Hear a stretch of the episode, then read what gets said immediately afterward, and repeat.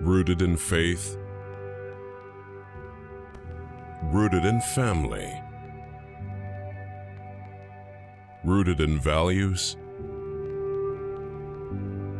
rooted in traditions.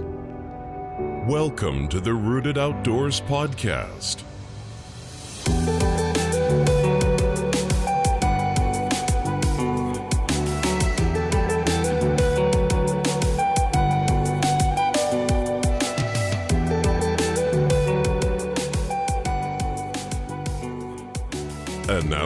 Hosts, Corey Bauman and Dave Ashworth. Welcome to the Rooted Outdoors podcast. I'm here with my buddy Dave Ashworth. Man, it's been been too long. Way too long. Way too long. We I love how I love how we were going to get that podcast rolling every single week again, and then hunting season Yeah. rolled around. and we were gonna put out uh, videos every week through This Is Hunting. now, I will say we have a lot in the queue. I'm actually scared to go and count them up. Guys got 17 videos to film or Oh to uh, produce and edit. It's so many, but we're gonna do that. We're gonna continue to do that. I am not helping you out there though. That's for sure. This time of year is tough, man. It's like free moments. It's it's getting a tree. You know what I mean? Like I know. where it's at. It's where it's at. I know, man. I've been listening to a lot of other podcasts in my spare time, you know, but Yeah. uh but we haven't done one in a while, and we, my gosh, we could go probably four hours I know. with our season. It's like trying to do, it's like trying to wrap a whole season into a podcast. Yeah, it's a lot. It's a lot. tough. So tonight we're focusing on some Texas hunt is our Mhm. focus. And then in the future, I can give a couple small updates on what's been happening, Yeah, but we'll do there's enough for some a full podcast there. So we're not going to get too much into that. We have enough to talk about in Texas. yeah, A lot to talk about. big time stuff in Texas, man. Man, I'm pumped. I'm, I'm excited. I'm excited. So we haven't done a podcast. So we haven't done a podcast since really since hunting season started. Yeah. yeah. Um, so I think the two main things uh, that you know going on with me is the Hagerman hunt that took place beginning Yep. of November, and then just one of the coolest, just I don't know, cool, one of the coolest days I've ever had in the woods Mm. this past weekend. And so we'll definitely talk about that because we will talk about that for a lot of lessons. a lot. It's awesome though. Yeah, man. It's awesome. so we had the Hagerman. So the Hagerman hunt, which we did, a- you know, did some videos and stuff on that. And for any of you that didn't get a chance to follow along or hear what the heck the Hagerman was, it was this three-day whitetail archery hunt that I got was so blessed to get drawn for. And I know that there was Texas residents that I talked to that were definitely jealous that I got drawn for that I bet. I was jealous. I didn't know much about it, but man, that place. So, Something. man, I scouted. I figured out I put over 60 miles on the ground scouting that place this summer Hmm. in like over 100 degree temperatures most of the days I was out there and just man just trying to figure it out and I I you know even after 60 miles like I felt like I had a good plan and a good spot and uh Yeah. the way it works is there's these you know so there's three management units that um basically they split it up over i think there was 85 guys that got drawn for that segment. So it's like three different segments three different weekends. I got drawn for segment one i'm sorry segment a and then you have three management units you can choose from to go hunt. You can move around during the three days. Mine was november 1st 2nd 3rd and uh, so one of the units is huge it's one of the units called big mineral and it's the biggest unit and a lot of guys go to that unit. So I was like, you know what? I don't need to go to the big unit. There's enough land on these other two units. I'll go scout these really hard, and I'll I'll find hopefully find a good spot. So I did that. I spent a lot of time in um, Harris was the name of it Harris Creek was the name of the management unit, Mhm. and uh, you know there's really no pressure on these deer. Um, every time I was in there scouting a jump deer, Yeah. didn't see a ton of like buck sign. I saw there a couple spots where there's some rubs and stuff like that. And then the and then the cool thing was the last time I scouted. I wanted to give it about a, a month between the time I scouted the last time and then the time of the actual hunt, just in case, just in case Yeah. I jumped a deer that I was going to shoot or wanted to shoot. Yep. Well, that October, I think it was October 1st exactly. Um, I was in there on a Saturday night, right at dusk, and I come up over this hill, and I had the wind in my face, and I spotted these two doe coming going down through a drainage uh, ditch in the middle of the field, and I was watching those deer in my binoculars, and I caught movement out of the corner of my eye, and I look over, and there is a buck right in front of me, like 15 yards, popped his head over the drainage and he's staring at me, a huge deer. And he turns around, he heads down into the bottom in a kind of swampy area. So I'm like, well, that's where I'll be the first day. Yep. So I I left and I was like, that's the spot. That's where I'm going to go. Knew what wind I needed, all that good stuff. The tricky thing was the, there's like an orientation the day before the hunt. So that Thursday before the Friday opens, you can go in and set your tree stands. Well, I had a complete opposite wind to set the tree stand. You and I had talked about it, and I was like, I don't know what to Yep. do, man, because I have a a bad wind to set the tree stand, and I don't want to blow it out and then go back in there, even if I have a good wind the next day. Right. So orientation comes, and there's you know all 80 guys are there, so I'm kind of like let everybody go out to their spots, and then I I wait like a half an hour, and then I kind of drive to the first spot where I was going to park, and there's four guys going in Mhm. the same trail that I'm going to go in, and I'm like, what are the chances of that? Right. Because there's just a, there's a lot of land out there. Sure. And of course, you know, we talked and there were cool guys and stuff. And he's like, the one guy was like, we're literally going right where I wanted to sit. And the other guy's going on the other side. And I'm like, well, that's not going to work. So Yeah. plan B, I drive around a little bit. I end up going like basically to a different parking lot and coming in to probably like three to 400 yards away from where those guys were in the bottom, excuse me, of this area where I still was in the same area where this, this buck could have been. And there's more than just that buck, but it's like one of those things where you, you see this deer and you're like, well, they're not pressured deer. So if, he, if I saw him there on October 1st, he's in that area somewhere. Right. So I go in, I end up bumping a bunch of deer on the way in, and it wasn't perfect, but I ended up finding a pretty good spot that I felt was, um, you know, was a good spot. I had good wind, you know, the following day, the first day and stuff like that. So head in the first day, I ended up seeing like, let's see, on the first day I saw, I think 18 deer or something like that. I, I remember I kept texting you. I was like, dude, yeah. more doe, more adding doe up. the trees were crazy in there because it's all mm-hmm. it's all new like it's all different hunting to me you know and it's like the Yeah. trees are not good tree stands not good Right. trees for stands and you know i'm using for those of you guys out there i don't use a climber i use muddy sticks and a muddy muddy hang on which is a lot better you know than using to hang on i mean you wouldn't be able to use a climber in there you just right, wouldn't right. It's still. I mean, I saw some of your sets. They still look pretty tricky. Like not many. Like around here, you, you know, you can find telephone pole trees like all over the place. But like your tree was like up and then over and then like up again. And I was like, geez, that's like pretty intense. Well, I think I got pictures and video um, of these locust trees. I think they're locust trees. They had these Okay. huge thorns on them.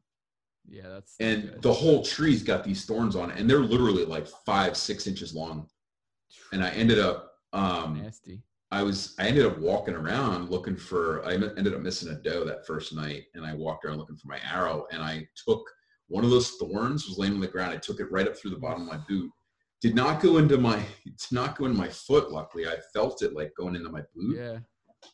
I just like like sat down and like pulled this thing out of my boot but dude crazy like it just i don't know crazy it was crazy nasty in some of those areas um the first morning at about 8.30 i had a nice 10 pointer come through a nice mature deer out about 65 yards and it was really thick where i was at not a lot of shooting lanes Yeah. and then um, the second day, so I ended up missing that doe the first night. The second day, oh, and by the way, if you shoot a doe in there, you automatically get drawn the following year. So of course you got Golden, like, the golden ticket.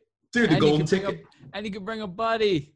You can bring Yes. a buddy. and you and you can you get automatically drawn, and you can apply with somebody else and bring a buddy. So naturally, I was rooting. dude, one of the golden tickets, so we can go back next year. Uh, but anyway, the next day, um, was awesome, man. Uh, again, saw a lot of deer. Really, I was in the same spot. I had I had the same like group of doe come back through in the morning, same time. I just could not get a shot. These deer, man, I'm telling you, I told you, like, it was actually the complete opposite. Like, I thought, well, these deer aren't pressured, right? So they're not going to be looking in trees. They're not going to be aware of like humans. Not well. Right. The complete it was because of that, dude. They were so aware of any little scent of human scent or anything different in their environment. Yeah. So, dude, this deer cart I had, I took my standing on, right? And I thought I hit it pretty well on this like tree line. And I- it's like 80 yards from my tree stand, but it's like buried, you know? And I realized after the second day that these doe would come through and they would, they would, they would like, I don't know, not spook, but they would kind of like be on alert. And I'm like, there's no way these deer see me or smell me. Like the wind's literally in my face. Yeah. And I realized I put the binoculars up on this one doe, and I'm looking at her, and she's like just uh, completely alert, staring over at the power line. And I and then I like drag the binos like into her sight view, and there's there's the shiny wheel of my deer cart. the deer cart, man. That thing is the worst. So the deer were looking at the deer cart, and and anyway, that was like getting them on edge. Well, then by the time they got to me, they're already on edge. Like they know there's Right. something up. They want to know where this deer cart's like. It's like. So, dude, I had my gosh, I had a doe under my stand at like five yards, and I'm like ten feet off the ground. I could have jumped Right. on top of this deer, and I draw back, and of course the camera arm hits the bow. She takes off. The other, you know, 15 doe that are standing there Right. take off. It was a mess, man. It was a mess. So I ended up moving that second day. Um, it was really cool. Actually, I saw a bunch of coyotes that night. Um, on Hmm. one of my tree stand stuff. Just a really, it's a, it's a really like wild, like wild. I don't know what other word to use, but it's a really wild area. remote, wild. Remote. Yeah. Yeah. I mean, there's other guys hunting in there, but it's crazy. Yeah, we talked about that briefly. Um, that was one of the things I wanted to touch on uh, before you kind of continue with the hunt. But like you, you had mentioned, you know, as you were coming out of there to end the hunt, just how like remote it really was, and how out, just like in middle of nowhere it was, and how that was like just kind of a little bit different. You know, I I've experienced that some. Uh, my parents have a cabin in northern PA, and it's very remote up there. Like there's just Yeah. nothing up there middle of nowhere like the stars are super bright because there's no cities around to like light up the sky um but just talk about that a little bit because i know that was a really cool thing for you Yeah. To experience that just like something a little bit different that you maybe you haven't really experienced before Yeah, man. So like Friday, so one thing that a couple things that stand out, but the one thing that stands out. So Friday, you know, you're kind of like trying to figure out it. There's it's a really controlled hunt. So you're like trying to get to your stand in the morning, kind of rushing around a little bit, making sure everything's right. And like I always try to obviously be soak it in and observe everything. Well, the second day I had my stand in the same spot. So it was like the same entry. I was there a little bit earlier, really took my time getting in there. There was no moon that night. So it was completely pitch black. Mm. And I remember walking in and just like just soaking it all in as I was taking my time getting in there. Um, I ended up getting in the stand and I had about a half an hour until it got light and I had everything set up. I had my camera arm set up, everything ready to go. And I turned around and I flipped the seat up on my stand and I was standing there at the tree. Dude, you could see, and I know like there's definitely places on earth that you can see every star in the sky, literally. yeah And I remember standing there and I heard uh, some coyotes off in the distance. I heard a couple owls going off. Um, now it's about a half hour before light. Now you as a waterfowl hunter, you'll understand this, but I had um, ducks flying over it's the best and I could tell there was like four or five different like species of ducks because they would fly over and they would all sound different. And um, I remember standing there just like kind of soaking in and going, man, this place is wild, like in a great way. Like it's so Mhm. wild. I was in the middle of completely nowhere Mhm. and just soaked it in, man, and let the kind of, you know, that, what we talk about, like breaking dawn and everything. It's just let the night kind of wake up into the morning, transition into it. Birds start chirping it Mhm. was frost on the ground, dude, and it was just man, it was awesome. It was cold. It was really cold both uh, all three mornings. Uh, but yeah, it was something else. That's awesome. Yeah, we just kind of go off on a tangent quick and then we'll get back in to kind of continue your hunt. Yeah. But something that we've been talking about recently is just this this kind of idea of like like adventure hunting, you know, being Mhm. places that are like remote and uh, just really out there. There's just not much out there, and just exploring, kind of like exploring new places, and just the excitement of that. Like there's there's excitement in like like we have the farm, like learning that place and hunting that place and and knowing it, like well, kind of knowing it, but um, but but knowing the terrain, knowing Yeah. the land, like there's there's an excitement in that and trying to learn that. But then on the flip side, like there's an excitement in something like the Hagerman or like my Mm. parents' cabin was really remote and just like getting out and like exploring and like learning on the fly and uh, so we've been talking about that recently and I never had really put that together in my head um, Mhm. and and for those hunts like the expectations are a lot lower like you don't really know the area Yep. but it's all the other stuff that comes with it that like really elevates like the excitement of that hunt um, Yep. and I just think that's really interesting so the cool thing too, and I don't know if I can explain like this feeling or not, and you may have felt it before, or maybe you're listening to this, you may have felt this, but um, I don't want to use the word fear because there's not like really a fear, but it's this realization when you're in a place like that that you're you're so um, inferior to everything else that's around you.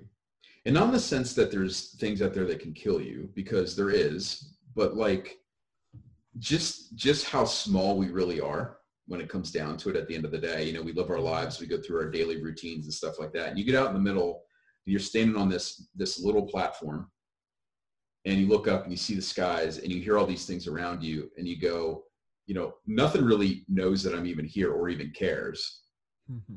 Like you're such a small piece of earth that like i don't know it's hard to explain so- you feel so inferior. So it is like the coolest feeling though. Like i you know i haven't had that a ton but i have had it some um and yeah it's just an awesome feeling you're out there and like can't describe it it's undescribable can't. like you have to be in it you just have to be in it and if you're into hunting at all or into the outdoors and you haven't experienced that Mhm. you need to find a way to do that. Like just find a place that's really remote and just like get out there and, and watch the sunset. And it it's like almost life changing. It's like that. It's powerful. I don't know how else to describe it here except it's powerful. it's for sure life changing i mean it's Yeah. very spiritual very spiritual like there's For sure. man there is. I'm telling you right now and you know this but like if you don't hunt or if you are hunting or whatever you know i'd encourage you even if you feel like you're not that spiritual or if you don't have a relationship with christ like you feel you do or if you're even not even sure about like what your thoughts are and your beliefs are i would just encourage you next time you're in a tree stand and it's and it's a situation like that you just take a second and don't try and find the perfect words but just kind of pray what's on your heart. Because like i feel like there's just such a connect we not feel like i mean there is just such a connection. There's just nothing there was nothing like praying that morning Mm. and at the end of the day i never prayed for a deer and i know we constantly sometimes we joke around you know about oh let's just pray for a buck like because whatever you know we're joking around but like it wasn't it had nothing to do with the hunt it was just complete utter gratefulness Mm. that that opportunity was presented to me and not overthinking why I was there. Like it's just Yeah. I was here because he wants me here for a reason, you know. That's it, So. man. It's awesome. Well, let's get back into the hunt. There's still a lot, a lot Yeah. to talk about. So, you know, where'd you end off? Day day one, I think. Day two. Yeah, Day two. day two. right. I moved my stand at noon. Um, I moved a little bit deeper. Um, what I figured out pretty quickly, actually, which was really cool, is that I figured out all these deer were funneling back to a thicker part. Um, they were passing just out of my, pretty much just out of my range the first day, and then the second morning was kind of re- reassurance. So honestly, the first day was was really an observation day. Yeah. The second morning, I was really confident honestly, because I wanted to shoot a doe and get that out of the way, I was really confident that I was going to be able to shoot a doe on Saturday morning, the second day, and then I was going to move back in deeper. Right. And like I said, it just didn't work out. I had a, I had a shot. I drew back, and it just didn't happen. yeah. So I ended up moving at lunchtime. I moved deeper in, and uh, uh, kind of hard to explain without looking at a map. But I was at um, at a field edge, and there was these drainages. So I was in the middle kind of of, a, of the end of a drainage, and then it went back into like the swamp. And there was a fence there and stuff like that. So it's kind of at an intersection where four edges meet. So there was a field that met the corner of a woods that met the swamp, basically, Mm-hmm. and this drainage. So it was like a four-way intersection. Um, I was about 25. Actually, I know I was, I know I was Mhm. 25 yards off off the edge of the of the of the corner of the field, or um, off the yeah off the field. And I was in the woods. Found a pretty good tree. Um, looked like a great area where bucks could be cruising. Um, and out there too, it's like one of those things where you never know what's coming out of there. There's just so many huge deer that got shot. And that Right. first day, I met two guys at orientation. They both killed deer, and both the deer were at least 150. I mean, They're big deer. Very big deer. I see in pictures, right? I yeah, think. very yeah. big. Huge deer. Um, and it can happen at any moment in there. And it's cool because they have a, they have a, uh Texas bow hunter has a uh, forum, so you can kind of follow along. Guys, a lot of guys on there that are hunting the Hagerman. They're like telling, t- they're talking about, you know, the deer they've seen, shots on deer. Like it's pretty cool. Yeah, that is cool. so anyway, I didn't see anything that night. Um, I had a I had a deer blow that I never saw. I know didn't win me. Again, back to this thing, and it was a, it was right four o'clock in the afternoon. I didn't see anything that night, but I was pretty confident about the next morning, just because of where I was at and stuff like that. And I hadn't rattled yet, really. I did a little bit, but you know, for anybody that's listening, and today's the 18th of November we're kind of at a we're at a very different time of the rut not very different but a little bit slower um, kind of a um, what i would say is the seeking phase right now so there's not a lot of bucks chasing they're seeking um, which we'll which we'll get into but they're seeking um, and so they'll come to rattling you know first first of november i mean they're kind of pre-rut at that point very pre-rut Yeah. so anyway get in the next day it's just breaking light. I was actually running a little bit late, and we talk about this all the time. It's like the days you're running late. That's when kind of when things happen.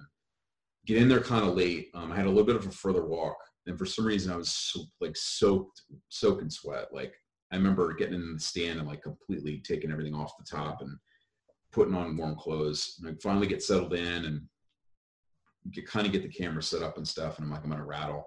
And I'm looking out over basically this field where this drainage is and I rattle just a little bit. And um, I didn't go crazy with it. I just kind of tickled it a little bit, you know, just to kind of see what was around. It was dead quiet, no wind. I mean, just crisp, frosty morning. Hmm. And I don't know where these deer are going to come from. They could come from behind me in the swamp, maybe out in the field, whatever. So I rattle a little bit. I sit there like, I don't know, maybe like 10 minutes goes by. And I catch moving out of the corner of my eye and I'm looking out like towards the field and I look over, and by the time I look over, he's already there. And there is this giant mature deer standing, literally, he's standing already to the corner of the, of the woods. And I had to kind of swing around and, and get ready. And he's already stopped and he's looking like he's looking left, he's looking right. He's already looking for obviously other deer. He doesn't see them. And you know how it is. It's like they don't find what they're looking for. And the mature deer, he slipped in on me. Like it just, and that's how it happens when you rattle a lot of times slipped in. I actually was, I know for a fact it was 25 yards because I ranged it. Um, he was at the corner. He was standing right behind a tree. All I could see basically was his head turning, looking around. And I was ready to draw. All he needed to do was take two steps either into the woods where I was um, or keep going down towards the swamp. And of course, he didn't, which happens. He took like two steps backwards and then he wheeled and he was out across the field and all i did was watch him with binoculars um, biggest deer i'd ever seen in the woods i mean Yeah. and, and not just a rack like his body was huge i mean just Yeah. a huge massive deer Jeez. really cool to see um, Mhm. but yeah so that was that i ended up actually moving them in the afternoon i was going to stay put but i was like you know what i'm going to move closer back to the road and see if i can get some action in another spot i had scouted and um, i didn't end up seeing anything that night but i kind of was just soaking it in at that point i ate lunch on the ground like sat by a Yeah. water bowl and just ate some lunch um, yeah man i didn't see anything that night i had a couple more deer blow at me like it Yeah. was crazy man Yeah, yeah. That's so cool though, man. Like just like I remember when you first moved down there, you know, doing some research about places to hunt, and like this Hagerman thing came up, and we made a joke about it. Like, oh man, could you imagine like us getting in there or you getting Yeah. there, whatever? And we like we never thought it would actually happen. no, And then all of a sudden, like you're in it. You know what I I'm mean? in And- it. and like the end of the day like you saw a ton of deer Yeah. you know you you saw the biggest deer of your life you know that's a pretty cool experience and then the whole like like remote like just adventure wild type thing like yeah. that's so cool man that's just Yeah. so cool um what would you say is like a, your biggest like lesson learned or your biggest takeaway.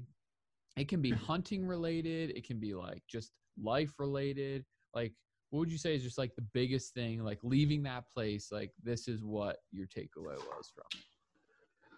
Yeah, you know, and I, I think I told you this. So one of the most like surreal things I think was I ended up, so I got down um, that final day, I got down, I packed up my stuff and I was walking out um, to the trail and I looked over and the sun was setting and like Texas has some unbelievable sunsets. yeah And it was one of those nights, it was like purple and pink, looked like cotton candy in the sky. And uh, again, there really wasn't a moon. So, you know, you kind of see the sun setting in the distance and stuff like that. And I remember going, I remember just saying thank you. I remember looking up and saying thank you. Mm, And that was like the first thing that I thought about. And then as I walked out, I realized, which, you know, I mean, there's other places that this can happen, but because it's such a controlled hunt and because it's now going to be so hard to get drawn, even though it was hard before, now it's going to be on the Texas online system. So Yeah. there'll be thousands and thousands of people that draw and they draw two, 200 guys a year get to hunt it. Um, and I thought there isn't many places you can go where you know that there's a really good chance that you'll never ever be back. You know, it's like you see a spot, you go through like you hunt a spot for three days, and you go, well, next year I'm going to come back and I'm going to I'm going to scout it better, I'm going to hunt it better, I'm going to be able to kill that deer I saw maybe or whatever. But you walk out and you go, there is a really good chance that I will never come back to this wonderful place. Like I have a memory of three days that I can take with me, Hmm. and, and I don't know, man. It was kind of surreal. It was kind of surreal Yeah. and like, but I was full.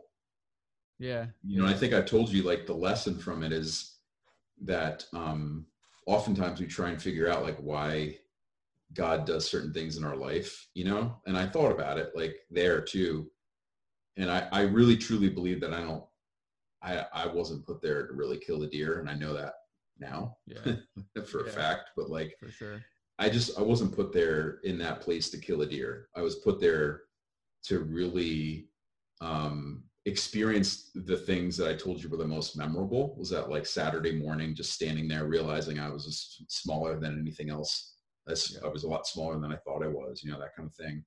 Hmm. Um, and just um, I think just being grateful and then being while I like understand how powerful God's creation is and stuff like that, really, really having a different perspective of how yeah, in awe and how amazing things are when you think about it. When you really have time to sit there and think about how amazing it is and and how really there's there's there's like no way you can't believe there's a God. I don't know, just for me anyway. And I oh, know you- I'm with you, man. I'm with you there. Yeah, it is a crazy thing to think that like it's a place that like chances are you'll never go back to. Like that that really is the craziest thing because like there's there's not many places like that. You know, it's like public land. Obviously, you can go back whenever. Private Yeah. land, chances are you'll go back. Or like you know, if you really wanted to go back to private, like you could probably just pay to go back. Like it's like you know, you could offer somebody like twenty mm-hmm. grand and go and hunt probably anywhere you want. Yep. So like, but this place you can't do either of those things. Like you have to get picked to go, and not only you know will you probably never go back. Not many people have ever gone to begin with. Yep. So it's like it's this place that like you know you're in the select few of people that have got to experience like just this incredible hunt um and it's just i don't know it's really cool to think about it from that perspective um, I think too, like I think about um like I didn't really think about it at the time, but now I kind of look back on it and I go, man, like you really weren't even disappointed. Like I wasn't disappointed at all. Yeah. And like I think it's very easy to go to a place like that where everybody talks about how big the deer are and it's a once in a lifetime and guys are shooting 180s. I mean, there was a 230 some inch deer shot out of there not too long ago. I mean, huge deer, non-typical Yeah. deer, like just freaks. Yeah. And I even saw one and I wasn't even disappointed like Right. that I didn't shoot a doe. Like would I want to go back? Yes. But it's like I was so full when I left Mhm. that yeah, it'll be awesome to go back there. But like if I don't go back, like I'll have those three days and and there's so many lessons in those three days, you know. for sure. It's awesome. So you mentioned that, you know, you felt like full leaving and, you know, there was obviously a reason for that. Um, so now we need to transition into the reason for that because uh, there was certainly a reason for that and some things that transpired, you know, I don't know, when was that? A couple weeks ago that you went? Yeah, whatever. A couple weeks later, you some things happen. So talk about like after the Hagerman, like some, you know, Yeah. your your next plan of action and then Yeah. your, you know, your next hunt after that. So I took the week off after that because it was a grind, man. I mean, I was Yeah. grind those three days, and uh, my uh, my parents were in town and stuff like that. So we just I just chilled out, spent time with the fam, and kind of recharged the batteries a little bit. And then you know my focus was get to get back into a tree this past weekend, pull at least one all day sit. Um, because again, you know, we're we're in a seeking phase right now. There's a lot of so where like Pennsylvania, most of the signs laid down already. They've hit scrapes and stuff, and they're still hitting them. But like, you guys are pretty much in lockdown at this point. We're getting Um, we're yeah, getting to the well, point. yeah, at, th- at this point, yeah, we're definitely definitely getting You know, deer. I mean, there's definitely deer being bred. I mean, doe being bred like all day. 100%. so hundred percent. For us, um, the sign just started showing up this past week, like major rubs, scrapes, stuff like that. Um, so Veterans Day, I had off, and uh, I decided I was going to go check out a spot. So to back up a second, so one of the things that I really had to get good at and learn quickly was how to look at topo maps when I moved here to Texas because just not knowing any of these areas, I had to learn how to read a topo map to even learn where to go because there's so much land. It's like you you need to know where to start. like you can't just walk do. around the woods aimlessly No. looking for deer sign. Like it's just it, you'd never accomplish anything. No. So you know, using the onX maps and stuff, um, that's how I learned how to scout the Hagerman. Um, I really feel like I had a good handle on that. And I, I know that there's property around the Hagerman that's public. So there's Army Corps property uh, for the most part. Army Corps owns it. You need a, like a you just need general hunting license and a uh, like public land permit to go. And it's archery only in the county up there. So there's no gun hunting other than waterfowl. So there's waterfowl. hunting, Love but love me some archery only spots. Archery Love only. those. Can't beat that, man. it's not a ton of pressure, right? Like Right. Um, I'm not even sure if you can use a crossbow. To be honest with you, Hmm, I think you might be able to, but I'm not. I'm not 100 percent sure on that. Okay. So I start looking at the onX map, um, and I find this like little pocket of Army Corps property that literally borders the Hagerman. Like that looks interesting, and it looked interesting in a way that it wasn't something that looked like it was really easy to access. It was just a little patch, and I don't know how many acres it would be. And I'm gonna say little.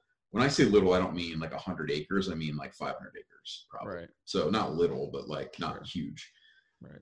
So I'm like, I'm going to drive out there and just see if I can. It, uh, the goal was to go out there on Veterans Day, find a spot, and hang a stand, and then come back uh, for an all day sit on Saturday. If I could do that, just you know, had an idea of where it is. I looked at the the map, so I drive in there, and of course, a lot of it in Texas too, where it looks like there's a road that will access a property. There's a gate.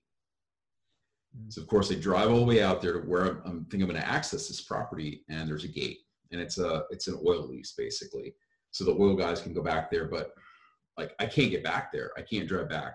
So look at the map. I'm like, all right, so I can swing all the way back out around and come in, but I'll have to walk far, like Mhm. pretty far. Um, but I can still get to this piece that I want to get to. I just can't park where I want to park. Which at the end of the day, That's not a bad thing. It ended up being a big difference. Honestly, Yeah. I think it ended up Yeah. being a big difference. Um, and I thought about that actually as I was walking in. I'm like, not many guys are going to do this. There's not. They're not going to do this. So I ended up parking and walking in, um, and I got about a mile and a quarter back. And uh, so, what the interesting thing is, and this is one of the lessons I learned, and I've known this, but I've never really been in a spot where I actually felt like I've done it.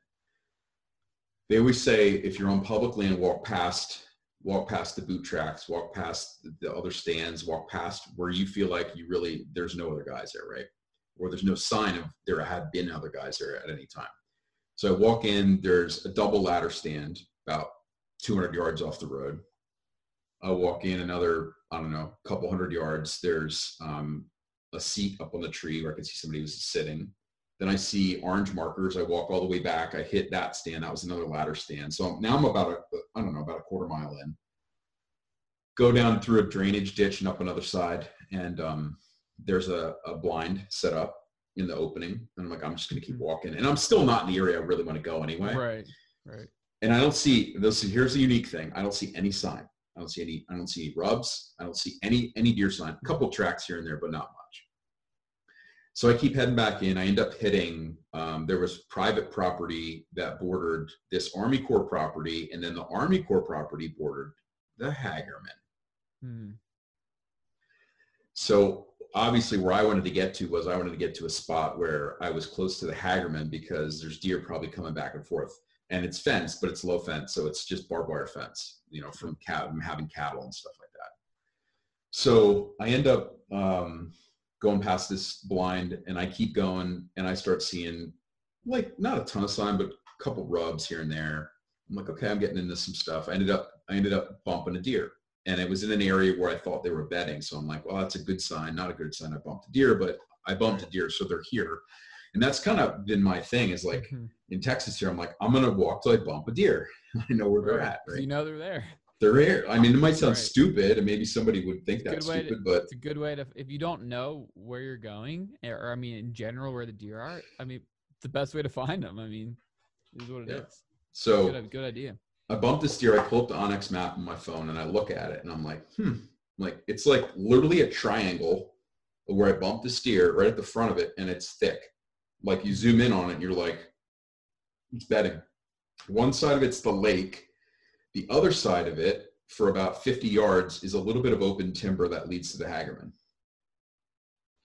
So I'm mm-hmm. like, I'm gonna follow this bedding down. So I follow the bedding all the way down. I get to a spot where it opens up a little bit, and there is a giant rubber tree, giant. I mm-hmm. mean, fresh, like done the day before that day, whatever.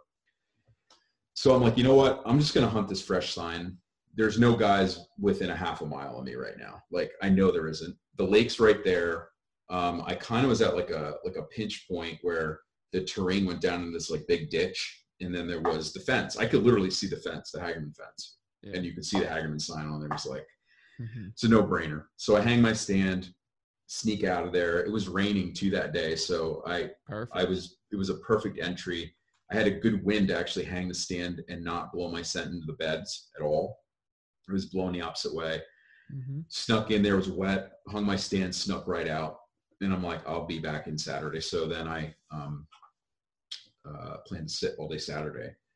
Um, trying to think. So Saturday morning, I had a really so you talk about like cheater winds. So the wind was blowing from the Hagerman towards this uh, bedding area, and I was my my scent would basically go like right along this bedding area. Now the deer, the bucks, in order to get to the bedding area where they could actually sniff it, they'd have to come around me. It's hard, to kind of hard to explain without looking at a map. That makes sense. But the way it pinched, they would actually have to come around me and then go around the other side of the back side of the bed. Like Mhm. there's other ways to get there, but this was the most likely place. Mhm. So, dude, so I get in the stand and I'm like getting ready and I hear what I think these deer are coming, right? So I'm like trying to get ready. I'm like nocking an arrow and it's like getting light. So it's like shoot, it's like shooting light, but it's still like getting light, right? So I look over and here comes this giant hog, this giant wild hog, dude hmm. jet black hog and he's like up along the trees up along the, the fence line he dips down in this ditch and he comes up like literally i don't know well we ended up 26 yards he ended Yeah. up being and he's like moving pretty fast and i have like two windows to shoot him in so i draw back he gets to the second one i let the arrow go and he like stops and he starts he makes this like like really weird noise, man. I can't even explain. It's like he was growling at me. Yeah, probably was. I don't know. He was mad, man. He was mad, and I thought I hit him. Uh, and then anyway, about an hour later, I got down, and uh, it was a clean mess. I shot right under him. It was so quick. I had the pin at Yeah. 20, and I shot like right under him. Yeah. Anyway, that was cool. And then I had a bunch of deer. Um, and this is one of the lessons that we were actually talking about that morning, which was insane you um you had sent me a text saying what we're talking about and i said there i said there's another deer i kept saying there's another deer behind me behind me Yeah. behind me and they were like right inside the bedding area like they they were not in the area where i was and i couldn't get a shot because it was so thick and it was just out of my range and the last one i saw i looked i glanced over at the corner of my eye and i see a buck I, I didn't get a good look it looked like a good deer jumped the fence from the hagerman going towards this bedding and i never saw him I like just never got a good look. So then I texted you. I was like, dude, I feel like I should move. It's like 10 o'clock. I'm like, ah, but I don't know, like whatever. And you're like, I, I, don't know, I forget. What did you say to me? I said I would move, basically. Yeah. I was like, I was thinking about that before. I was like, when you said all the deer were behind you, I was like, I would move, and you're like, okay, and I'm like, all right, he's going, he's moving. That's honest. Honestly, that's all I needed. And so the less the lesson is, is that I don't know. I don't know that I would have done that even a couple years ago. I just don't know. Like I was so fixed in my mindset. Yeah, I would not. I could tell you for a fact, I would 100% do it now. If I had an opportunity, like if I see deer and I know they're in a certain place and I can't shoot them, I know it's going to happen again. I would move for sure.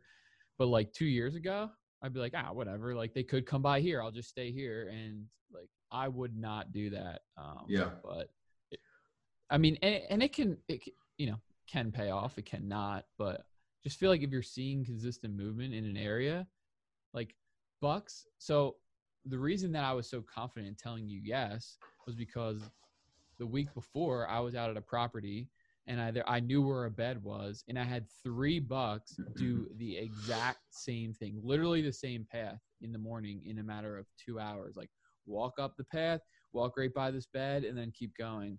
And so I was like, dude, if another buck comes, he's probably gonna do the same thing. That's why I was like, I would I would move. That's why I said it.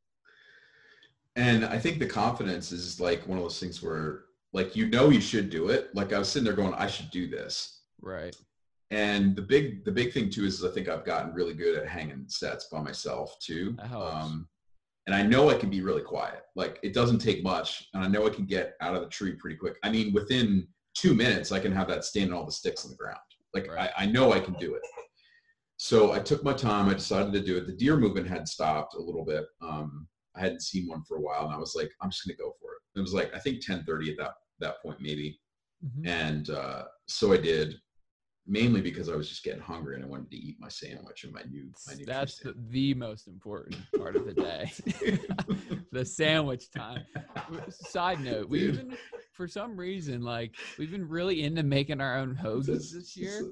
I don't so know what happened, but all of a sudden we're like making hoagies with like lettuce and sweet peppers. Full hoagies. like yeah, like I don't. It's just our thing this year. I don't know what. It is. Guys are showing pictures of like PBJ sandwiches. I'm like, "Pfft, I need an Full Italian sub. Full Italian sub with all the fixings right on there. Remember when we were at the farm? We did double hoagies in one day. I'm like, who does double hoagies? It was awesome. It was awesome. But anyway, so you, you got your hoagie, most important. So I got my stand moved, and I moved over into where I was into the stuff. Like, So how wasn't far how far did you it, did you actually end up moving? So the interesting thing is, I honestly think I moved like 75 yards. Hmm. Okay. Um, I, I Maybe mean not that's a, even that that's a far. that's a decent chunk though. you maybe know, not even that far. Yeah. Probably Decent. probably closer to 60, to be honest with you. Yeah. 60 yards, something like that. Um, and I moved to a point where I wasn't that far off the Hagerman fence. My concern was is that I don't want to shoot a deer and have it run to the Hagerman because Right. then I'll have to get permission to go on there. right. It was a concern, but the idea of the activity I saw that morning was enough to obviously put me in the stand there. Um, Right. so I got up in the stand. I was in a really good tree. I still didn't have a ton of shooting lanes, but I had the shooting lanes I felt I needed Yeah. from where the deer were moving that that morning. And uh, so man, there's so many lessons this day. so I'm like, I'm gonna eat. So it was noon, something like that. And uh, actually, it was exactly noon because I remember going, I have 10 minutes so I can eat my hoagie because I won't eat before noon. Right. You can't. I do. I do. But I you know, shouldn't. but you I- shouldn't. you shouldn't. Anyway, I don't want to. You don't want to get hungry mid afternoon. That's the thing. You don't want to get hungry. Trust me, it ha- eh, yeah. I've learned that lesson many times, but I just keep going back. So I took this hoagie down, and uh, it's interesting. This is there's some of this that I didn't even tell you yet, right? So I sat there, and it was about twelve thirty, and I don't know why, but I was really anxious in the tree. Hmm. Interesting. I was I was antsy, and I'm not usually like that. I'm pretty good on all day sit, but I was antsy, and I don't know why. But something in my head was like, "Dude, you have a couple hours left until the activity's probably going to pick up again. Why don't you go scout a little bit, like walk back in, so that you Hmm. kind of really know the area." And I'm telling you, man, I fought that hard in my head. I was really close to tying the string on my bow and lowering it down, and then taking a walk. Hmm. I don't know what kept me there. Um, I ended up getting distracted by a couple texts from some old friends and stuff like that. And I sat there for a little bit and um, it kind of went away. And sooner or late, soon enough, it was a little after one o'clock. And I was like, well, I'm not going to get down now. Like, even though yeah, I'm just not, it's going to get dark by five, you know, that kind of thing. So I was sitting there and out of the corner of my eye on the left, and I'm facing like, so to my left would be the Hagerman, like across the fence, Okay. ways, Mhm. ways away and to my left i see movement and then i see deer's legs you know coming towards towards me like they're on he's basically on the hagerman but he's coming towards me and i thought it was a doe actually at first i didn't think anything of it and then i looked up and i saw antlers kind of coming through the brush. Like i couldn't get a good look at the deer. Yeah. he's definitely coming my way. Like he's coming towards the fence. He's making a beeline to the fence. Um, he gets behind a tree. Now at that point i had already turned. So this is the other thing i didn't tell you. And this is a this is a lesson for everybody. And um there's there i think there's times i wouldn't have done this. And i, I don't know why. I think it's just out of laziness because sometimes you get set up and and stuff isn't perfect in the tree and you go well i, I can't get that shot so but whatever like it is what Right. it is you've probably Right. been there right For sure. what or like the tree's not the perfect tree so you just end up hanging your bow hanger wherever it, it goes and you don't even realize that you can you there might be a shot over there that you can't get Right. so I hang the bow hanger up when I get up there, and I put my backpack on the on the um, on another hook. Like basically, Yep. like if I turned around, it's on the right side of the of the tree. Mhm. Like so, if I'm staring at the tree trunk, it's on the right hand side. Yep. So I have to go around to the, to the right side of the tree to shoot. Mm-hmm. Well, that's where the fence was. and that's where the opening was. And my bow, my bow hanger, when I went to draw back, and I know you do this, a lot of guys do this, is you get up there and you draw back from a couple different areas and you just make sure you have shots. Right. But when I drew back, um, I couldn't really get around the tree to a point where my pack was kind of in the way and my bow hanger was in the way. And I even stood there for a couple minutes and I, and I was like, ah, can I like do this without moving everything? And I let the bow down and I hung it back up on the hook and I sat down. I literally didn't move it. And I sat there and I don't know what made me do it, but I was like, I got to move that because that's, Yeah. that could be the shot I have. Like, honestly, Yep. I end up unscrewing it. I'm like holding the bow. I'm like unscrewing the Mhm. hook. Like I move the hook up and then I move my pack down and I drew back again and I, I went back around the tree and I was like, all right, I have that shot. I actually cut a branch off too. There was a, there was a little branch coming out of the tree and I was like, if I hit those leaves, like I was thinking about everything. Yeah. and it was it was to the left. It was like the shot I needed. Right. And uh, so I ended up doing that. And if I wouldn't have done that, I wouldn't have got mm-hmm. the shot I got. And Yeah. so this deer, he come. It was really, really, really cool. I mean, just amazing, amazing experience. So he comes right up to the fence, and now I can see him, and I'm like, man, it's a shooter. you know, Texas has a, a minimum 13 inch middle spread, which is a really interesting, like restriction. It's Right. so hard to tell 13 inches. Like Right. they say, not well, on if it's that. Not on that one. not on this one. No. And I saw him and I was like, man, he's a shooter. And it was so cool, man. I watched him, I watched him sniff the barbed wire fence for like, I don't know, probably 30 seconds to a minute. he sniffed every section of that fence where all these doe had jumped over, Yeah, I was gonna say. I wonder if he was just sniffing where the other deer were jumping over. deer or doe or whatever, trying to figure out what deer. And so, and I know this for a fact, they deer can smell other deer scent. Like they know, like they can identify another deer. In other words, Yep. like they have their own scent, right? Right. So anyway, he was sniffing, and the whole time, you know, So like, so when he's at the fence, when he's at the fence, stand- like how far away is he? Like 15 yards? So he's like right there. to what 20 yards probably at that point. Okay. Right. He's at the fence, sniffing the fence, and in my head, and I've got I've got my bow on the string, and all I'm doing is waiting until he jumps the fence. Right. And in my head, I'm going, what if he doesn't jump the fence? I'm not going to shoot him there, obviously, but I'm like, this could end. This could literally end with him walking down the fence in front of me at five yards, and I don't get a shot. Yep. Of course, I would have, you know, tried to grunt him back in or something like that. And he sniffed the fence. Hmm. He sniffed it forever, and I'm literally, I'm like, I've got it Are you clipped on. Like- yet or no? No, I've got it clipped Okay. on and I'm ready to go. As soon as he, as soon as I see him go to make his move to jump the fence, I'm gonna draw because there's a tree. There's a tree in between me and him before he gets to the opening after it. So I can draw as soon as he jumps over the fence. Yeah. So I'm waiting. I'm waiting. Dude, he takes two steps backwards, and I'm like, oh, he's gonna wheel. No. He didn't know I was there. over. He did it to jump over. He had no idea I was there Yeah. though. I mean, he had no no idea. Like you could you can Right. tell when a deer kind of knows something's You up. can. He had Yeah. no idea. Right. So he took two steps back and he he made a move like he was to walk down the fence line away from me.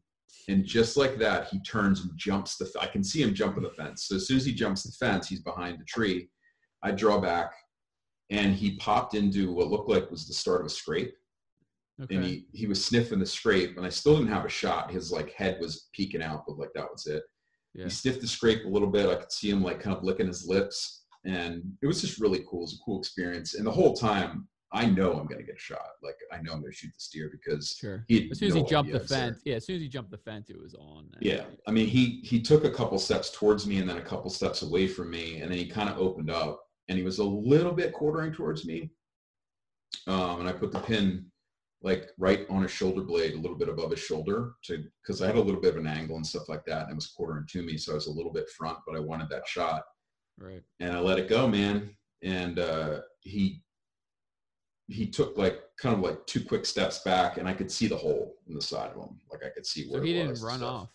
he took two quick steps and then he took off but like Got he it. didn't he had no idea what happened i mean it happened Right. so fast Yeah. you know i'm that close i mean it was probably 10 yard maybe even less than 10 yards um, Yeah.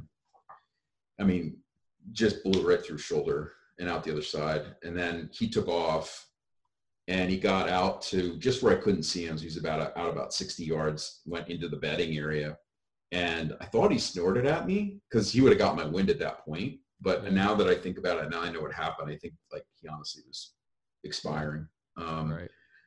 because you know after I after I um, field dressed him and stuff, um, I went through the heart and and out the other lung on the other Yeah. side. So Yeah. That deer was that deer was done before he even took his first jump. Yeah, I mean I could see the blood trail out to where I couldn't see anymore with my binoculars, and it was I mean Yeah. it was like somebody painted the leaves. Yeah. Um, I could see the arrow sticking in the ground, like just you know, it's like one of those things where sometimes you question it, and then sometimes you go, you still question it a little bit until you find the deer, but there's sometimes where you go, Mm-mm. yeah there's always like a little bit there you know if you've if you've hunted long enough like you've probably lost some deer and Mhm. so like there's always that thought of like ah man like did is this one gonna get away you know what i mean and it's like i mean that deer was that, that deer was smoked i mean he wasn't going anywhere but like it's hard to just be like all right like unless you see him go down it's hard Yeah. to be like all right yeah he's done like you know even Yeah. though that one was he was done I remember you saying to me too, and I FaceTimed you right away. And I remember you saying to me, uh, "How big was he?" And I said, "Well, he's at least a 10. And the reason I knew that is because of I could you could just you could just you could tell. I mean, I could count Sure. them on both sides, and it, and it wasn't that accurate. Like, right and you're like, he's probably bigger than you think he is if you think he's at least a 10, right? right And so then I waited about an hour, you know, did the right thing there anyway. And I didn't hear anything after what I thought I heard him crash and, Right. and, you know, get and expire. Um, you know, waited an hour, an hour, got down, took my time, you know, just trying to think through everything, followed the blood. And I didn't get out another like I said, I mean, he maybe went 70, 75 yards. I don't Yeah. know. But How far did you walk until you saw him? Like, so you got your arrow. Like, did you, did you I got my him? arrow. I walked into like a clearing.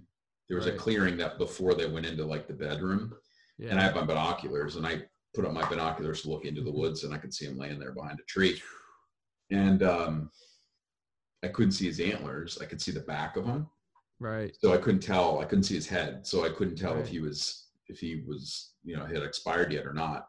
Sure. You know, he wasn't moving, of course, but of course you never know, you know. No, you don't. He could have been just kind of laying there. could have been. So I walked up kind of around him the one side and then um you know realized he was he was dead and dude like I saw his his rack and I was like man that's an amazing it's an amazing deer um It and is, it's dude. it's so unique too. Like if you haven't seen the pictures, go to our Facebook or Instagram. I mean, Yeah.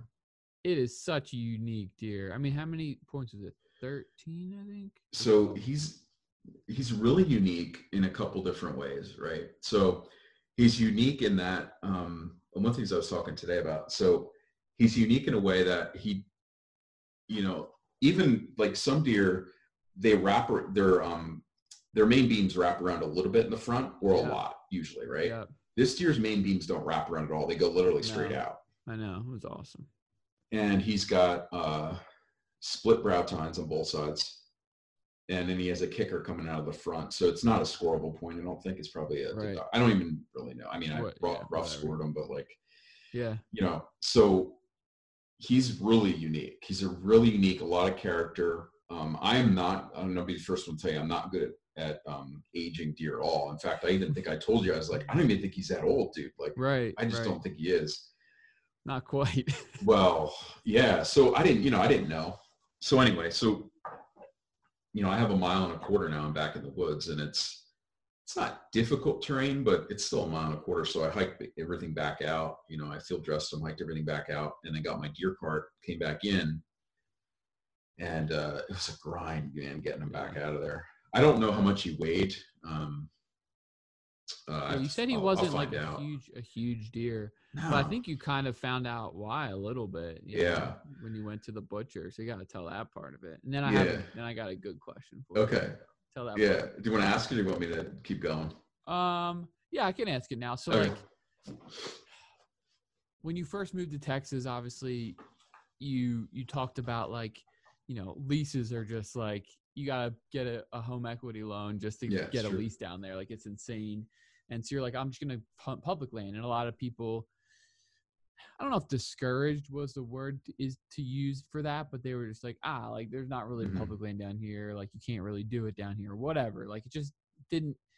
People weren't really encouraging with that that much, Mhm. um, especially in the area that you were in. Now I know there's some some good public land in other parts of Texas, but you know people don't consider. I don't think that area like you know great public land. Um, and you were just like, well, I disagree. Like I'm gonna figure it out.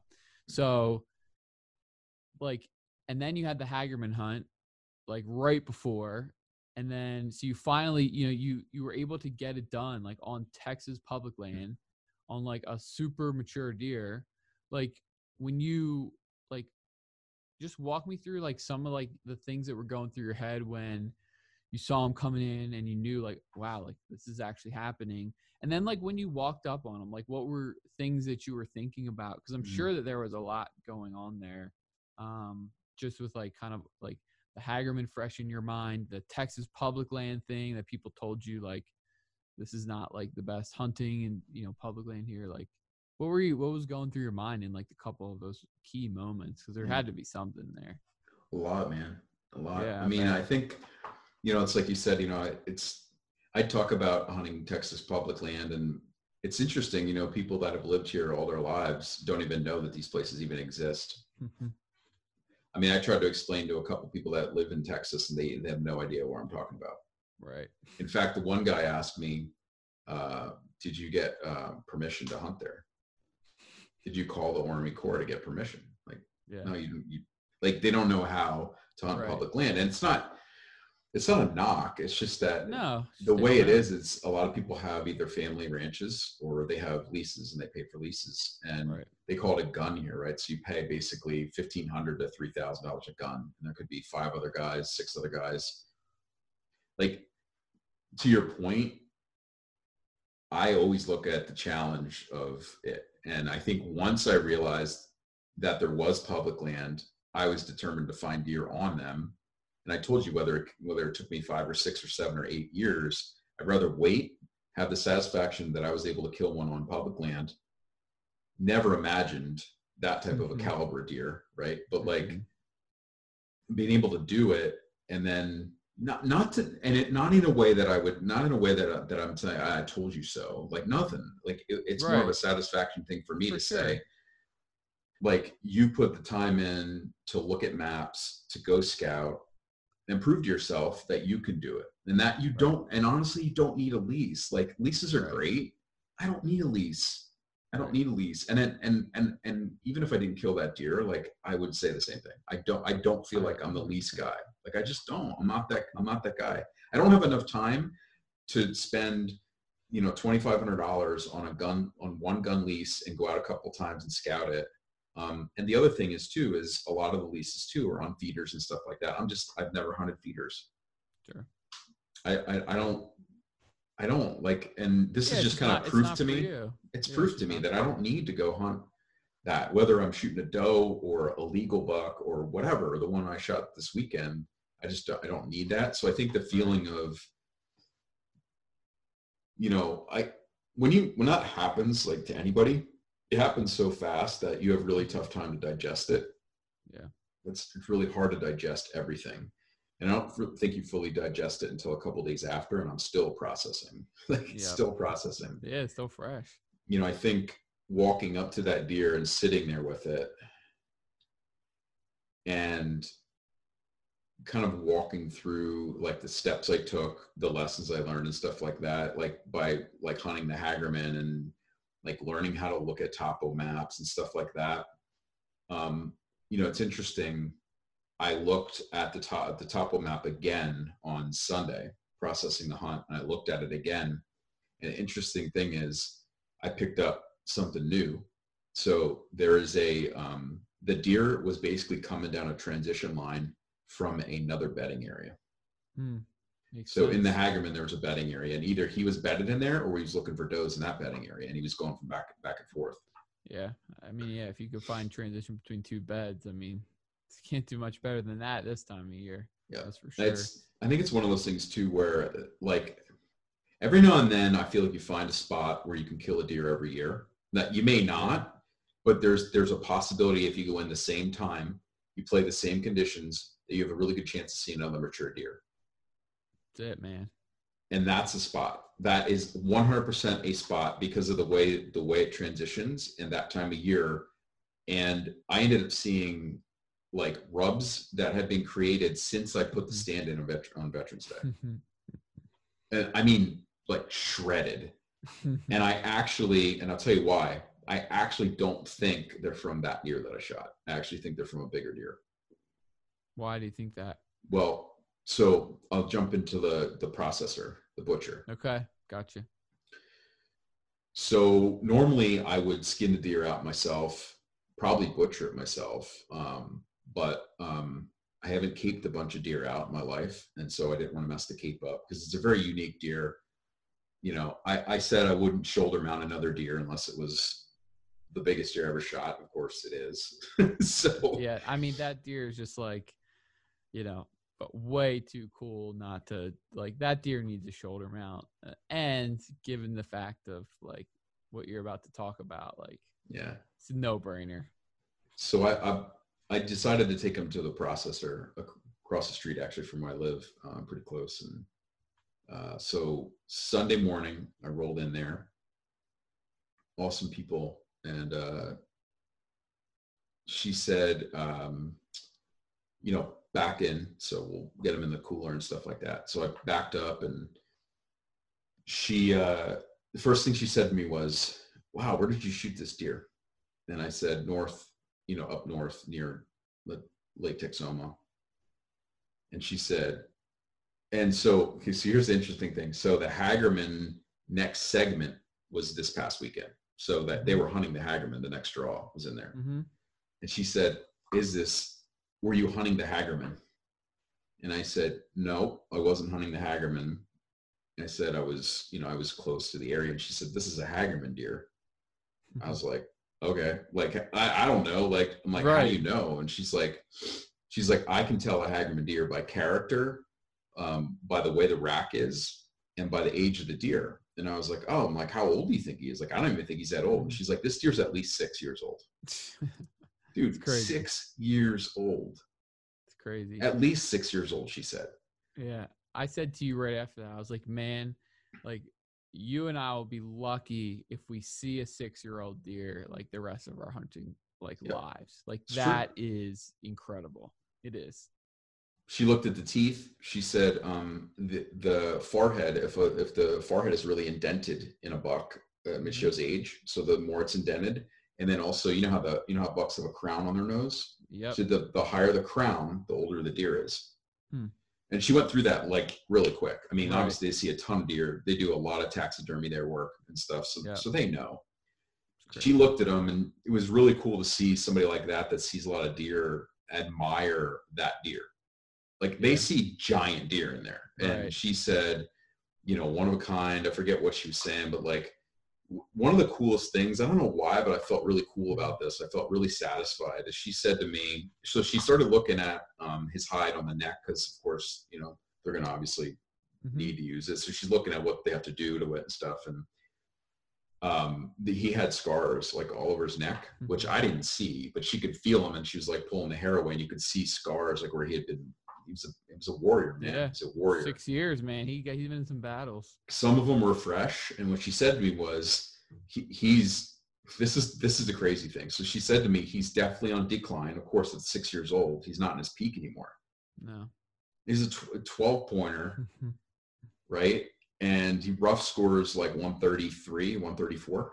mm-hmm. It's a, it's a Yeah. great deer, right? six years old, yeah. She says she thinks his his tines were probably at least 10 to 12 inches long on all, on most of them. And they're right now they're like six, something like that.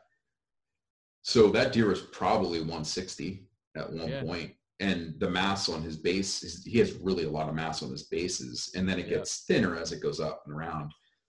And so that was really cool too. And she said, you know, this deer has been fighting for like basically fighting for his life because there's you know there's a four and a five year old mature deer in that same area that that is literally kicking his rear end because he's older he's he's Right. he's just trying to survive he's trying to still Right. breed he's trying to eat and he was that old to to imagine that a buck gets to that age where he's he's not the he's like a Right. grandpa He is, yeah. you know what i mean yeah, his strength isn't there. His No. antlers aren't there anymore, and like, you know, these these younger, stronger, three and a half, four and a half, five and a half year old deer, like they're pushing them around. Like that's really crazy, but like really cool to think about. yeah, Like, she's She was so like, it- she's like, she literally said to me, it was his time.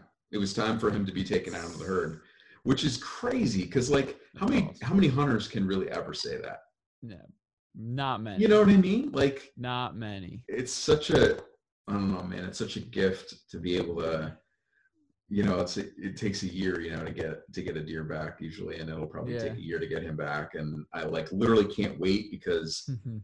to me, it's cool to it's cool to have a mount, but it's all the all the it's every time you look at that, I'll think first Texas deer because I haven't. That's the first Texas deer, Yep. first Texas deer, six year old. You know, just unique buck. I'll think of like all of the time and effort I put into. It'll remind me of the Hagerman, Mhm. right? I'll think of all these things every time I look at that deer. Just like Yeah. when I look at the one from PA, I think about that day we had together. You know? Yep. I know. It's great. Yeah, it's crazy.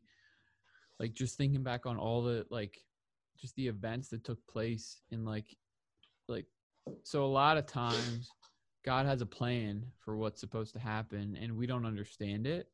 Um I know we'll talk about some of that Mhm. stuff coming up. But like we just don't understand his plan. Like things are happening and we're like God, like what is going on, you know? And it's still his plan. But like you know, in some situations, it's like, okay, like God, like I know exactly what was happening here. And like yours was like that. Like you went to this incredible Hagerman hunt with high expectations of like killing a giant deer and you left not killing one and yet you were still completely satisfied and then a week later or two weeks later you ended up killing a deer that was probably one of like the older deer in the hagerman that was from the hagerman on public land which i'm sure you would rather kill a deer on public land than the hagerman if you had to pick. Yep. and like your first texas deer like just like all of those things that god like had this like really cool plan for you. And like just to see it like all come together and see how like all those pieces were like fitting together. Um so you know it doesn't always work like that but when it does man it is just like the coolest thing to see it is just so cool Yeah, man. I mean, obviously, I hope that there's many, many more of those types of days and memories and stuff like that. But like, you know, it's it makes you think that there's probably a handful of those days left, like in your life, you know, that you have where you can really truly look back on that. You know, I said to you, like, would have been really cool to have you there. Obviously, we we know what that is. You live in a different state, and we knew that it was going to happen at some point. That you wouldn't be there, and I wouldn't be with you when you shot one yeah makes it makes it tough because you know there's times where man it was a bear dragging him out. I had a deer cart, but it was like hauling him over like deadfalls and stuff, and I'd stop and I'd take a breath, you know, and I I'd just think and digest it. It gave me time actually, which is interesting, you know, as yeah it took me a long time to get him out, and every time I stopped, I just I just think about something else, you know. so cool man. Such a cool just so many cool pieces of the story and like just a story that you'll be telling i'll be telling people for years. I mean i've already told a ton of people like this story and i just like i don't know i'm just super pumped for you.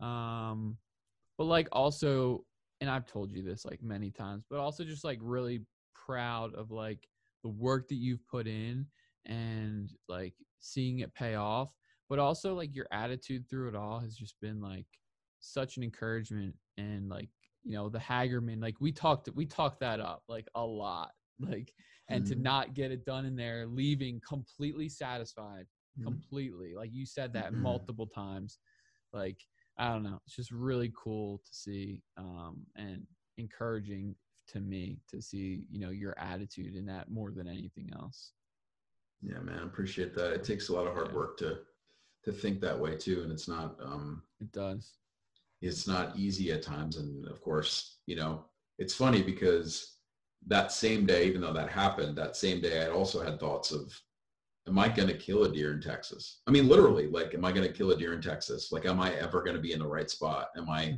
because you question all these things, you know? And next year, I'll question other things. Do you know what I mean? Like, you're It's- always going to question things. Yeah. But th- Yeah. there's there's certainly a lot of confidence. That you know i'm not afraid to say that there's a lot of confidence that i can look at a map now and i can be able to go in and i'm not afraid to hike in deep um, to shoot a deer. And you know it's funny i told uh you know i was texting but they were asking me about the drag out and i told them how what, what a bear it was. And then i and i said you know what though? If somebody said would you do it again tomorrow go through the exact same thing even though your lower back is absolutely killing you and you're for sure I'd do it again tomorrow. Tomorrow, literally go in and shoot the same deer and do it again. Hundred percent. Um, one one quick one quick funny thing that I didn't tell you, I don't think. So I'm about a quarter mile from the truck, and I'm taking a pause. Bring, It's get- bringing them out. yeah, it's Okay. getting dark. Sun's down. It's getting dark, and I hear uh, a coyote bark, and like he's that. like 100 yards away. Oh, great. and then I hear another one bark, and they're barking, and then they're yipping, and then they're howling. I've got them to my left, I've got them out in front of me, and I've got them to my right, and they are going off, dude. And I'm telling you, like they're literally like just out of view, like I can't see them, and I'm dragging they this saw. deer. They through the saw you. I bet. Oh, I'm sure they saw me and smelled that deer. Yeah. Um, and it went on for a while. And I ended up getting down into this like really open area. And uh, it's funny, like, like there's no way these coyotes are gonna want to have anything to do with me. Like they'll see me, they're not gonna care about this deer, like whatever. Right. And then in the back of your head, you go, yeah, but there was that one time that coyote attacked that person. It's well, they're so like, funny. listen, we we already have the deer. Let's get the guy who's alive so we can have both. yeah. No, but like, not that I thought I was ever going to get attacked by these coyotes, but like, it was, dude, it was eerie because you're out there Dude, by I- yourself. Dude, I've been out, you know, in the dark, like heard coyotes nearby, and it is like it'll it'll like send a chill down your spine a little bit. And when you're dragging like when you're dragging out like, you know, some game Yep. that they want, Yep. like yeah, you're probably not gonna get attacked, but it's not a good feeling. Like you're just like mm-hmm. looking around like, where are they? Like not, That's not what I was doing. Yeah. And then they shut up. And then I was like, well, they shut up because they're like, you know, they're all around me. right. Now they're like ten yards away, like you're hearing stuff in the brush. Nope. oh man, it's Yeah. crazy. They had nothing on me. I was going to beat them down with a, with a stick. They weren't taking that deer. I'm telling No, you right no now. chance. No chance. I was losing a limb to get that deer out of there. hundred percent. Literally just pull out a knife and cut my arm off and give it to the coyotes so I could have the deer. I would do it. You have to. You have to. Here, chew on this for a while. I'm out. Peace. One, Wow. a one arm, one arm dragged the deer out. I don't know how I would explain that, but I mean, you'd figure it out at that point. It'd be worth start it. Start cutting fingers off and tossing them to them like Yep. treats. It's worth it. Completely worth it. the things you do to get your deer out. That'd be good, be a good book. that would be a good book. Oh man, Man, what a crazy, crazy couple weeks for you, man. Crazy couple weeks. Yeah, so are you are you shutting it down for the season or or what's happening now? Like what what's your plan? I know you I know you have a hunt coming up. I'm a, I normally don't shut it down, but you know I'll, I'll be honest with you. So I drove as I was driving home. This this this year's been kind of a grind. I don't. I mean, it's always a grind, but I feel like this year it's been it's been harder on uh, my wife. Um, Yeah. My daughter is going through a little bit of a stage right now, and it's been she's she's just, she's a bear. She's battling everything, and you know, spending a week in Pennsylvania and then coming back and spending three full days at the Hagerman, which I didn't see my daughter for three days because I was up early and then home after she went to bed. Right. You know, um, I was like, you know what? I'm I'm okay. Like I have meat. You know, it's been a couple years since I've had meat in the freezer. You know, one one deer for us is enough. Um, So, you know, I I made the commitment to her. I came home and I said, look, like I have a duck hunt coming up that I'm going to go on. I may go on like a late season muzzle- muzzleloader hunt or something just to get out and take a walk in the woods. But I said, other than that, like I'm going to pack my stuff up and I'm going to shut it down for archery Yeah. season and I'm just going to be present. And that made her day. So Yeah, it's good, man. yeah, Yeah, well, that's it's a heck of a season. Heck of a season, though, man. You can't cannot beat that. Hopefully, many more of those.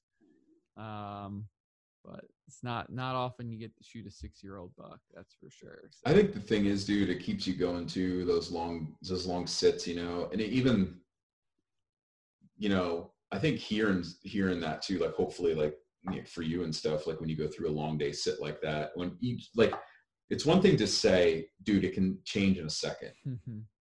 But then when you go through it, then the Right. following year when you're sitting there all day, it's a lot easier to sit there all day when you go, For dude, sure. it changed in a second last year, and it can literally do it again. right. And Yeah. the thing is, is we talk about those midday hunts. It happened, man. Two- Twelve. to- two to of the last three bucks I shot were between 10 and 10 and 2. Yeah, That was at 120 in the afternoon. it's crazy. He's out there looking around. Just yeah, looking for doe. Yeah, you. I mean, kill mature deer, man. This time of year, ten to two. It's just it.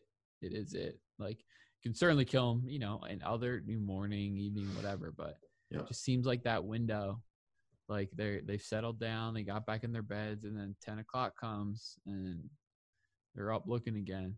Yeah. So I'm a believer. I mean, I, I truly am. I mean, yeah, it's it's a time to be in the stand this time of year. I really do Yeah. do believe that. for So, sure, for sure.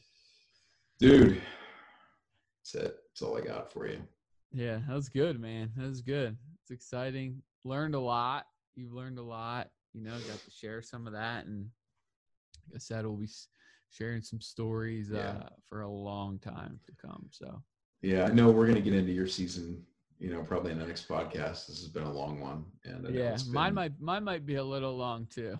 Yeah, that's okay, man. I mean, I think uh, it's you know it's important to share the experience no matter what it is, and It is. you know, our seasons just were very different this year. They just Yep. were very different. And Yep.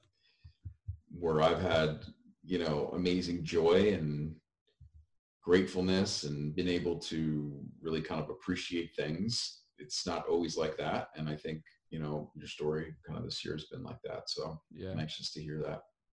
Yeah, we'll we'll definitely get into it. You know, when we when we started rooted and we started like the this is hunting series, um, our video series, which I promise we'll get some videos out soon. But we will. We'll get 'em out. 17 videos coming at you in one day. They're coming. They're coming. But when we started those things, you know, our our goal has always been to portray hunting like exactly what it is, and um, there is the highest of highs, which is what you've been able to experience this year, and there is some really low lows, which unfortunately I've been through those this year, and you know, a lot of people everybody it's easy to talk about the highs right? Like anybody can talk about that um but i think what what our goal was is when we have those lows and and i don't think that it's an accident they happen this year because it's like oh we're gonna do this like god whatever happens we're putting it out there Yep. and then it's like like well you know we are laughing earlier like well here you go like you can here here's like a part of hunting right so you know as tough as it is like still some excitement just to be able to share that because i know people will be able to relate to it so Yeah, man. we will get into that so um any other rooted updates or anything else that we want to share um i don't have much else right now we're gonna we'll have our youth turkey hunt next spring which we're actually working on already which is I know. awesome I know. Development's Um, coming. Yeah we're working on some of that uh, you have a duck hunt coming i have a duck hunt coming I know. about- When's your duck hunt? yeah When's your duck my hunt? duck hunt dude, i'm leaving this sunday Oh, are you? yeah Up at the cabin? Up the cabin so there's four of us Oh. four of us going Oh, you going out for like a week Um, or what? No, we're going up. Oh. We're going up on a Sunday afternoon, and then we'll hunt Monday morning. We'll hunt ducks and geese, and then in the afternoon we'll hunt pheasant, and then Oh, Tuesday dude. morning we'll hunt ducks and geese, and then Tuesday afternoon we'll hunt pheasant and come home. Love the pheasants. Love Yeah, that. so I missed that. Yeah, and it's like loaded up there with pheasant. Is it? They stock it up there? Or is it just yeah, natural? yeah, they stock Stocked, it. Yeah. So yeah, he. I mean, we went, last year. We went. We did that. He limited out both days. Like. Oh, I love pheasant, man. It's So good eating be- too. Pheasant's really yeah, good. very good, very good. So that'll be fun just to like mix it up. Like you know, my cousin's coming, uh, Nate's coming, and then this Oh, other cool. guy um, that is from his my cousin's work. That like he actually was down in Texas. And then he moved Mm. here and has it hunted here since he came up because he doesn't have anywhere to hunt. So he's Mm. coming. So it should be like just, I mean, it'll just be a fun time. So I'm looking forward to just like a, I need a break from the deer grind. Like I need it. I just need to like shoot some guns and just like see some birds and just like enjoy it. So I'm excited. Dude, that's gonna be awesome, man. I'm excited for you. I know how much you love you love your duck Yeah. hunting, your waterfowl. I do. I have no idea what I'm doing, dude. I like I need okay, so I need to get waders. So oh, so I for did I tell you that I need to get waders? Yeah, no, you said yours leaked. So now so now I'm getting waders because I hiked into my to hunt deer Saturday across the creek and like on the first cross I was like that feels a little wet like that and it should right. And it should then I hiked in like so I, hi- I hike across the creek and then I hiked down like three quarters of a mile Yeah. in my waders and I'm like, ah, it's dry. Like we're good. And I come back across and now both are feeling wet. I'm like, doesn't feel good. I'm like, that No. must just because sometimes your waders, if you get in like really cold water, like they compress on you and it feels wet, but it's not. It's Oh, just cold. It's just cold. So then when I got over there and I took them off to put my boots on, my pants and my socks were soaked. that's horrible. What was what were the temps? It was cold. 30s? But yeah, yeah. Oh, 30s. dude. But I had, but I didn't somehow I didn't wear my main socks in and and I had two other like layers of pants that I brought in or I would have been toast. I would have been out. Can't hunt in that. Can't Yeah. wet socks. That would have been dangerous too. Yeah. That cold. So so you said new waders and now I got to get new waders by this weekend. So Well, let me know what you let you know what I get. yeah. I all I've been told is get neoprene. I don't know if that's true or not. Get Yeah, neoprene to waders. Yeah, I, Get- look. I haven't looked. I haven't Get looked some warm boot waders. The warm, get some Okay. In there. Yeah. And then um Yeah, dude, I need to get a shotgun. Like, I don't. It's it's horrible. It's a mess. It's a mess. I'm gonna be out there like piecing it together. My first duck hunt ever. Going out with So like a good. pro too. He's like, "Oh yeah, get these shells." Yeah, it's Josh. Yeah. You know Josh. Yeah, you know, of course, yeah. He's like telling me what shells to get and everything. I'm like, dude, what waders do I get? Mm-hmm. Like, I have no idea what to do. What I'm doing here.